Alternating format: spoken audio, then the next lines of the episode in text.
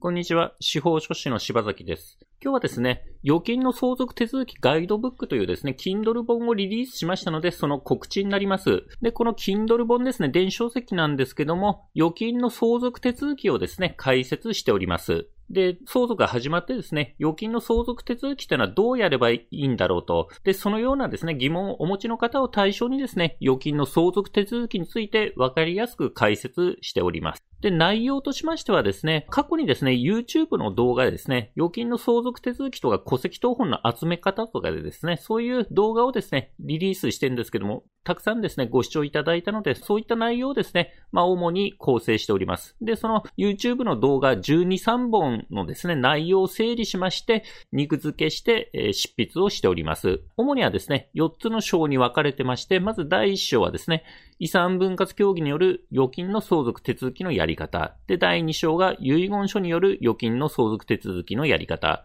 そして、将来ですね、預金相続手続きがスムーズにできるようにですね、遺言書を作っておいた方がいいということをですね、第3章で述べてまして、で、最終章、4章ではですね、認知症で預金を凍結させない方法について解説しております。で、細かいですね、目次は概要欄、説明欄に貼っておきます。で、預金のですね、相続手続きガイドブックですね、Kindle Unlimited の対象ですので、加入されている方はですね、読み放題でご覧いただくこともできます。ではですね、Amazon のですね、サイトのリンクはですね、概要欄に貼っておきますので、リンク先に飛んでですね、内容をですね、見ていただければ幸いに存じます。埼玉県東松山市の司法書柴崎でした。ご視聴ありがとうございました。